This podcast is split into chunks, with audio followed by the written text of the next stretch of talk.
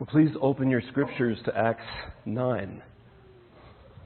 Last week, uh, we talked about, in response to the question our sermon series posed, why bother with the church? And that is because the church has a task to reach the unreached with the gospel. Uh, this morning, I'm kind of going to take us from that outward perspective and bring it sort of into the family living room and talk about sort of who we are, our identity and purpose here uh, as we gather in this local context. So, why bother with the church? We bother with the church because of our identity and purpose as seen in how God describes the church. We, I think we know this uh, well enough now. The church is not a building, right? We know that we are the church. I think you've heard that over the last decade. Um, that we, you know, it's not about the blocks. It's not about a steeple. It's not even about an address. We're thankful for this base of operation to gather the way we do, but this is not the church. And that struck me this week on a Facebook update from some of our friends that work in Africa. And the first sentence said, We put temporary doors on the church so we could secure it. And I was like, We need to get in the habit of saying, We put temporary doors on the church building, right? This is a church building. During, during the week, it's a school. You're not, you're the church, right? I mean, we advertise Highlands Baptist Church, but when it's empty, this is just block and wood and shingles because you're the church.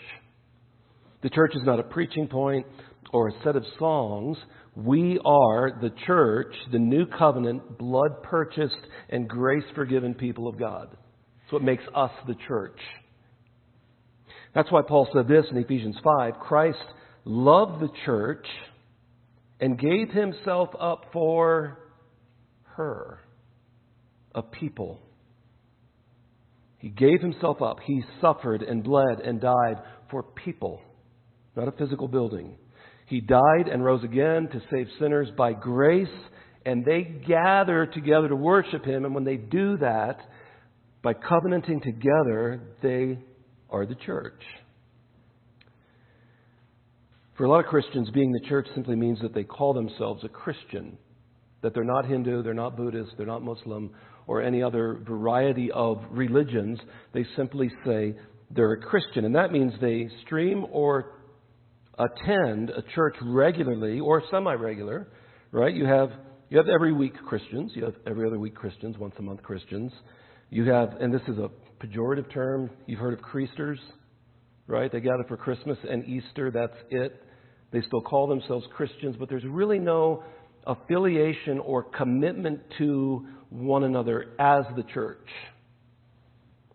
If we don't fully understand the identity or purpose of something, it almost will be guaranteed to fall into misuse. And I think that's happening with the church. So it's helpful to know the terms God uses to describe us, who we are right here this morning. And there's others with us that, um, that are streaming or that couldn't be here. They've traveled. We have two of our elders' families that have traveled out of state. Okay, but we're the church, and they're the church too. They're just scattered, and we're gathered. Okay, but we know, we should know where one another is, uh, uh, you know, mostly. So let me, let me geek out a little bit on English grammar because a lot of the terms that God uses to describe us are either a simile or a metaphor. What's the biggest difference between a simile and a metaphor? Because both draw comparisons, right? The difference is that similes use the word or words like or as. For example, um, he's a lot like Zeus. You see the comparison. No, you, I mean, you could say that. Or life is like, like a box of chocolates. Or life can be like a smashed pumpkin, right? Depends on what season of life you're in. Metaphors, in contrast, directly state a comparison without using like or as. His hair was flaxen wheat. I mean, was his hair really flaxen? Some of you are smiling because you see the you see the comparison again. Was his hair really flaxen wheat? No, we understand it's a comparison. When Jesus said he is the door, we're not looking for a wooden, upright entry point with a doorknob. We get it, it's a metaphor. Sometimes it helps to notice what similes and metaphors are used to compare something. Do you know what's not used? I was thinking about sort of the negatives to contrast this. The metaphor or comparison of an amusement park is not used for the church. Never says the church is like an amusement park or the gathered people of God, you know, our Walt Disney World. Never says that. Never says we're like a roller coaster. Because we're not here to sort of get a, a, a, flash of a thrill or a day pass to unlimited excitement. That's, and it, and it doesn't use the metaphor of a marketplace. It never says the church is like a mall or like Amazon Prime. And it's on, I mean, there's historical distinctions on why those weren't used, but it's never used because what, what, what the metaphors do is it takes us from being a consumer to being a steward of who we are. Okay? The metaphors that are used are instructive. Now, if, if you understand um, parts of the scripture, you know that this list could be very long. So we're just going to look at two, two different metaphors this morning. The church is made up of many different members that comprise one body of Christ. That's the, that's the metaphor we're going to look at. The church is the body of Christ. I've had you turn to Acts. Look at Acts chapter 9, verse 1.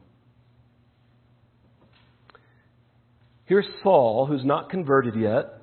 He becomes the Apostle Paul. Saul, still breathing threats and murder against the disciples of the Lord. And this is an intense man. This is a fierce persecutor of the church. And he's breathing threats and murder against the disciples of the Lord and he went to the high priest. So he gets religion involved to exterminate the disciples. And he asked him for letters to the synagogues at Damascus, so that if he found any belonging to the way, men or women, he might bring them bound to Jerusalem.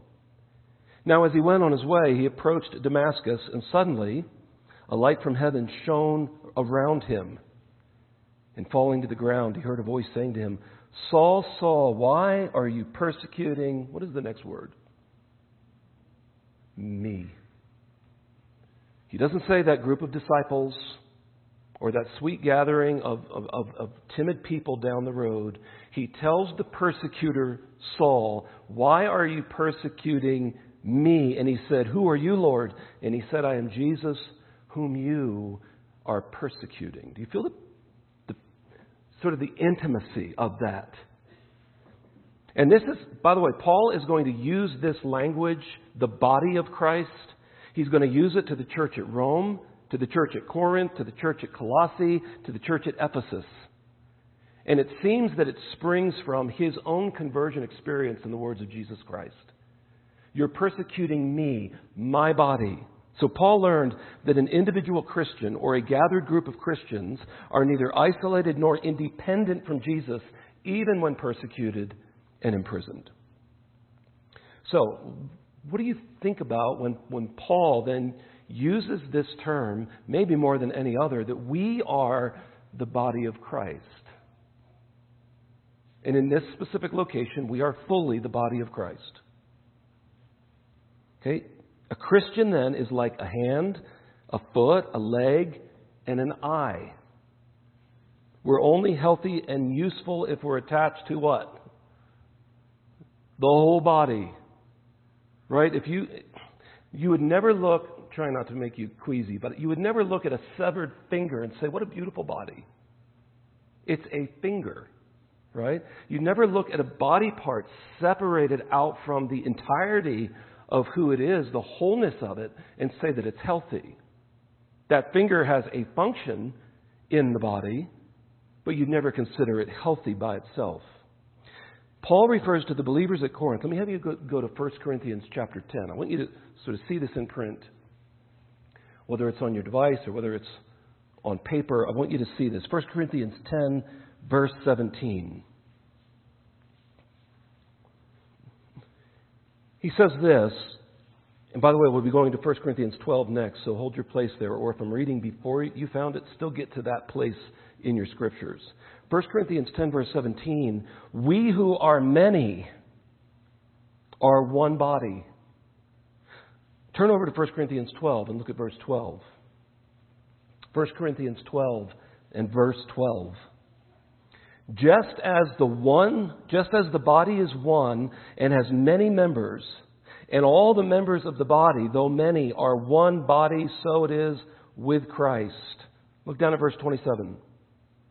You are the body of Christ and individually members of it. Every body part is necessary. So there's no place for, I mean, we could say this long, and this, I'm not thinking of anyone or anybody's rhythms or habits. I was just trying to make some applications here. There's no place for my body to, to be in long term absence of the other members.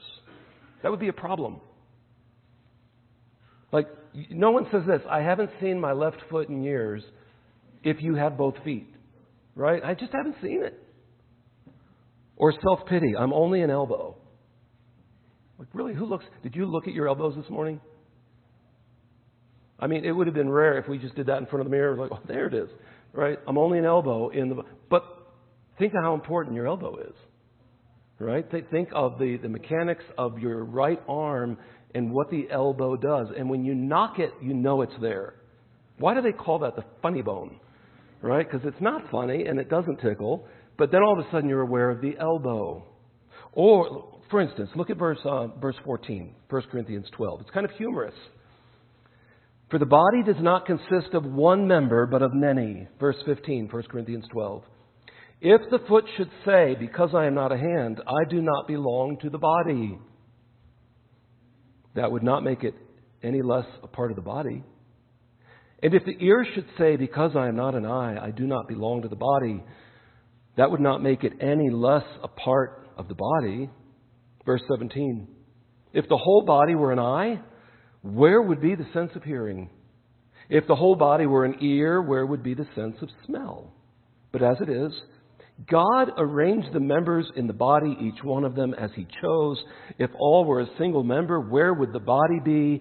As it is, there are many parts, yet one body. You know what you need to hear when you read that? You have a necessary part in this body. You are a necessary part. And if you go missing, something important is missing. Right? And we could run this through, I mean, you know, rarely are we saying, you know, because I'm not a nursery worker, I don't belong to the body. Usually it's, we're like, that's not my calling, that's not my gifting. Right? By the way, nobody has the gift of working in the nursery. Um, some people do really well at it, okay, but if you're waiting for an individual calling to go help other adults and, and moms especially come up here and worship undistracted, that is a vital ministry. Okay? The metaphor suggests the healthy attachment in the larger body, a wholeness, and the danger of not being connected to the wholeness of the body. How healthy, after all, is a severed limb or a punctured lung, and the rest of the body wants to give it attention. Several years ago, my foot was crushed. Every metatarsal on my front on my right foot was crushed twice, was broken twice, and the Lisfranc joint was crushed. Guess, guess what felt the pain? My whole body. And my doctor, and I'll not mention his name to protect the guilty, but his first question was, Are you still going to be able to go fishing in Canada? right? That's, by the way, that was the best thing he could have asked on that house visit. Because then I'm like, oh, he still loves me and he cares and he's going to make sure it heals as fast as it can. Um, the metaphor of the body tethers it to our spiritual good to one another. Right? You and I have a necessary, vital health, life connection to one another. Because that's what God says His church is. Look at Romans 12. Turn, turn back to Romans 12.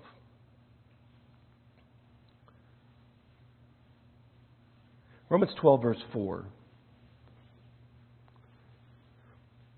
For as in one body we have many members, and the members do not all have the same function, so we, though many, are one, the one body of Christ, and individually members one of another. Right? So members working together receive life, building up as they contribute their own giftedness to the body of Christ. Look at Romans 12, verse 3. And, and before we read that, I want to have you ever asked yourself what your function as a member in this body is? Have you ever asked that? Again, that doesn't mean next week you're going to be standing up here on the music team. Most of you, that would be just a fearful consideration, and it would be it wouldn't even be your gifting. Okay? But have you ever asked what your function is here? As a member, as a hand or an ear or toe of this body. Right? That's the metaphor. Notice what Paul says to the church at Rome. Look at, look at verse 3 of chapter 12.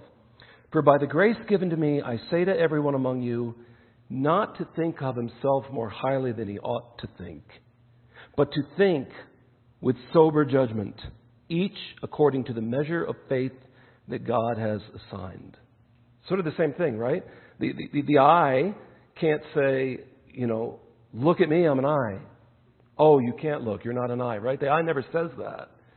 Right? So here we are, different members that compose one body. Verse 12, or verse 4 of chapter 12, the members do not all have the same function. Look at verse 5. He's going to apply it. So we, though many, are what? One body in Christ, and individually members one of another.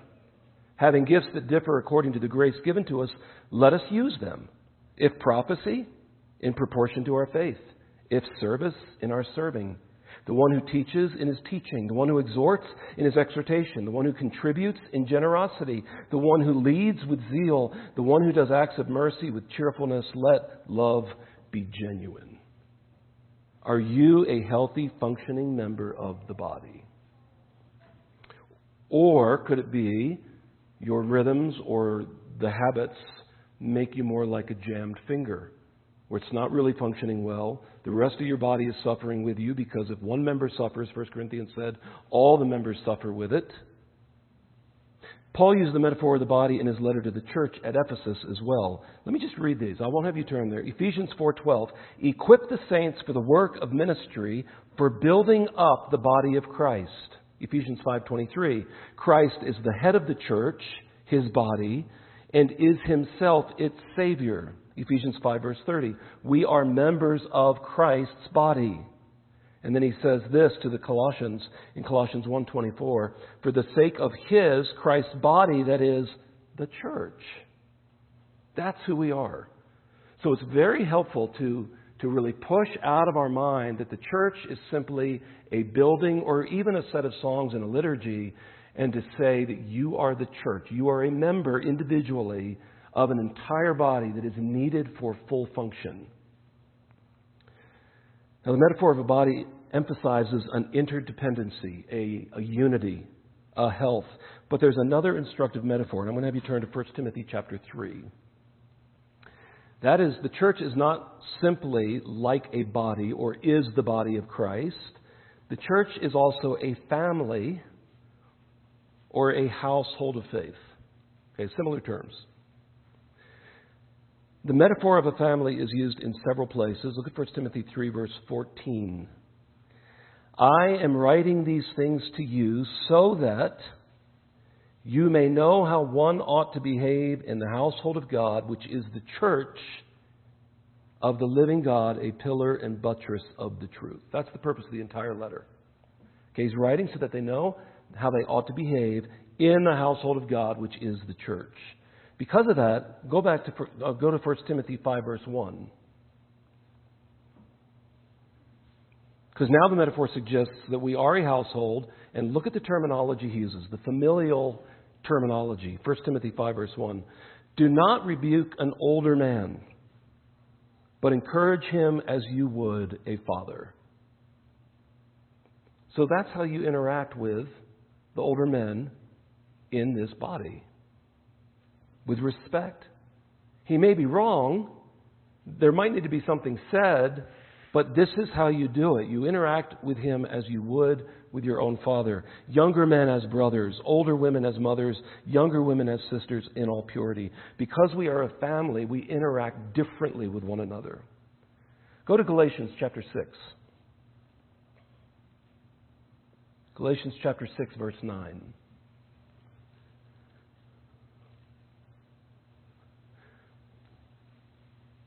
I love what Paul says here. He, after he talks about the principle of sowing and reaping, he says this Let us not grow weary of doing good. You don't have to answer this out loud or even with a head nod.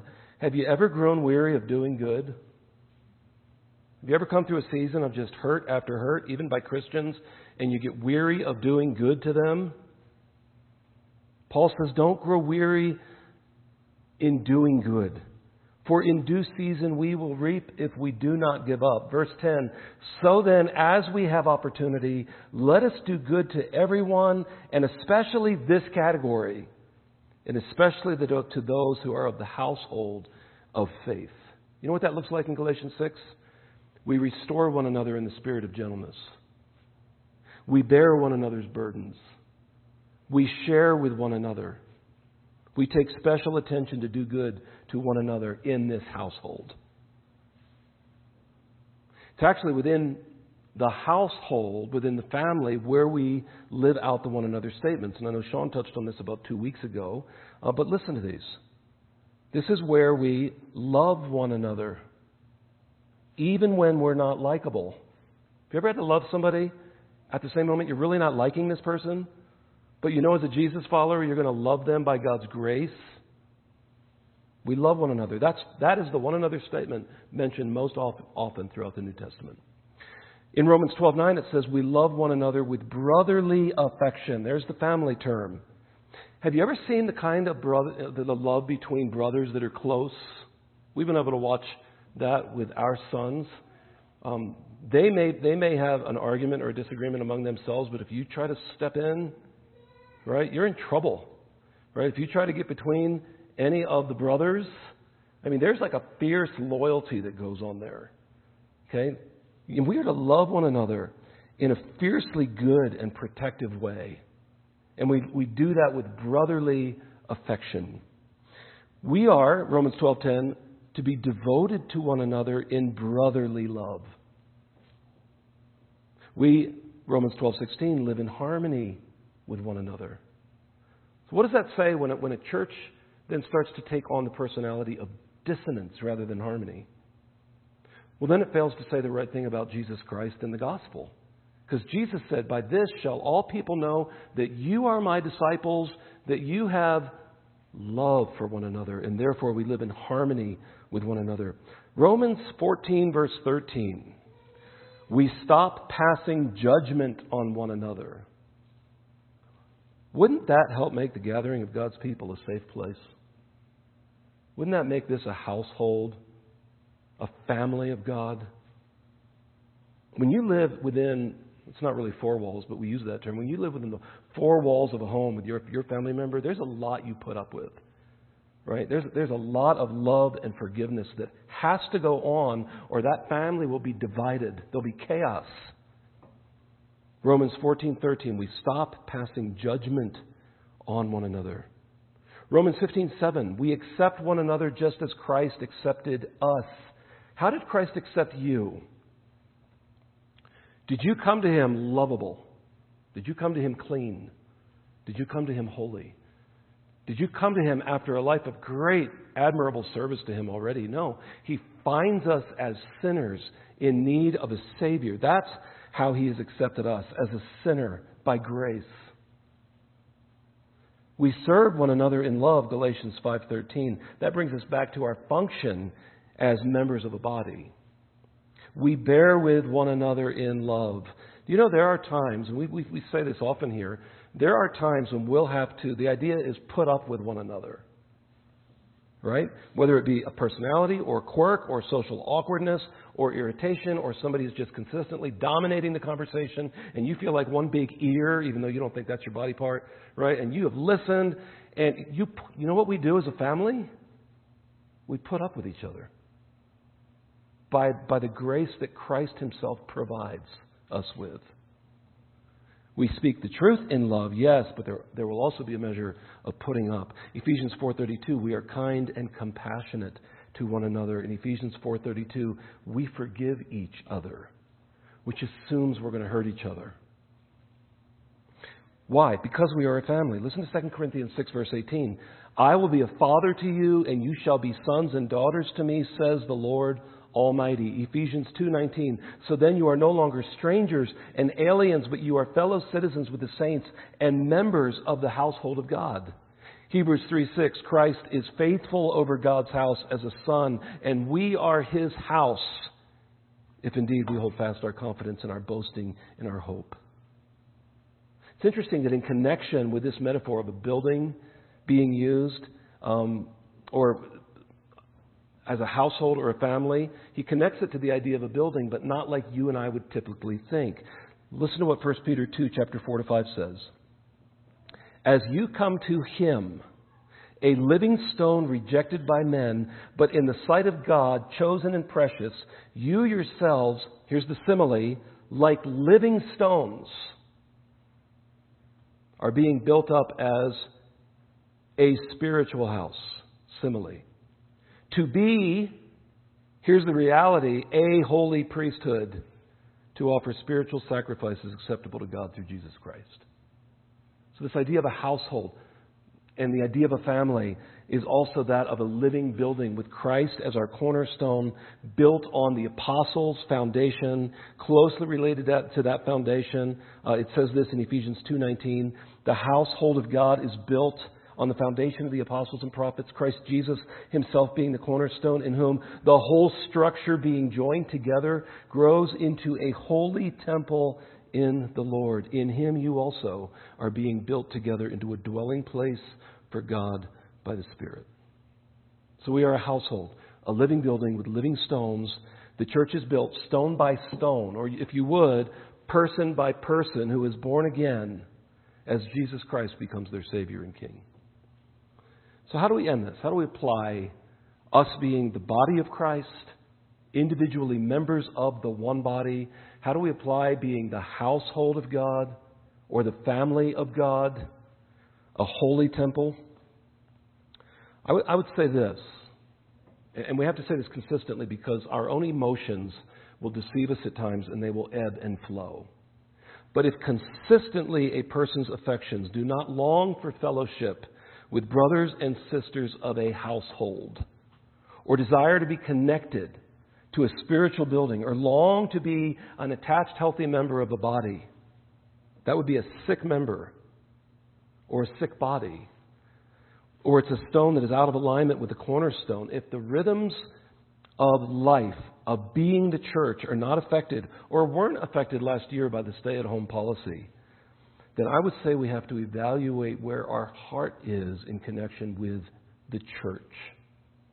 Or even ask what I'm a member of.